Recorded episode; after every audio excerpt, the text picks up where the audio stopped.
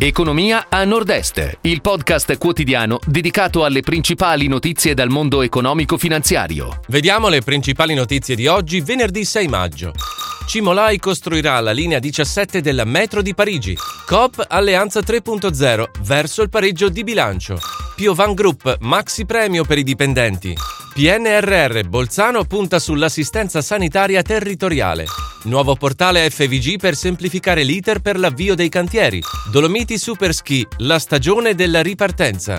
Trentino, mercato immobiliare in crescita del 6,8%. Cimolai costruirà la linea 17 della metro di Parigi. L'azienda friulana di infrastrutture si è aggiudicata i lavori per la realizzazione dell'8-2 della metropolitana di Parigi. La commessa del valore di 122 milioni di euro include progettazione, fabbricazione, trasporto e montaggio delle strutture metalliche dei viadotti e della nuova stazione. I lavori inizieranno a giugno 2023 e termineranno a settembre 2026 per consentire la messa in servizio della linea nel 2028.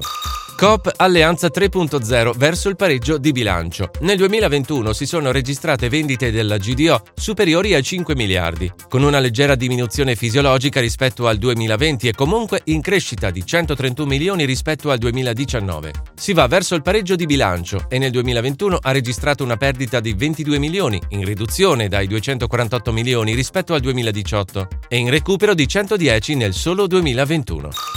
Piovan Group Maxi Premio per i dipendenti. L'azienda veneziana leader mondiale nelle automazioni industriali per il trasporto e trattamento di polimeri ha erogato ai 620 dipendenti in Italia un premio complessivo di circa 1.650.000 euro per l'impegno profuso nel raggiungimento degli obiettivi di efficienza ed incremento di produttività.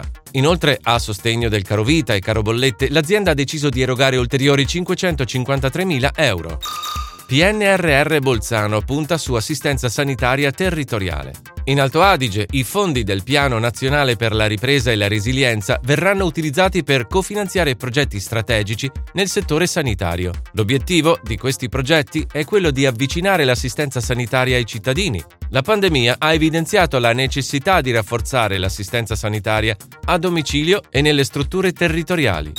Nuovo portale FVG per semplificare l'iter per l'avvio dei cantieri. È stato digitalizzato tutto l'iter di apertura di un cantiere edile sul territorio del Friuli Venezia Giulia, organizzando di conseguenza, sulla base dei dati raccolti, la vigilanza sui cantieri. È l'obiettivo del portale Cantieri, nuovo sportello web a disposizione dei privati cittadini e dei professionisti che devono comunicare l'apertura di un cantiere.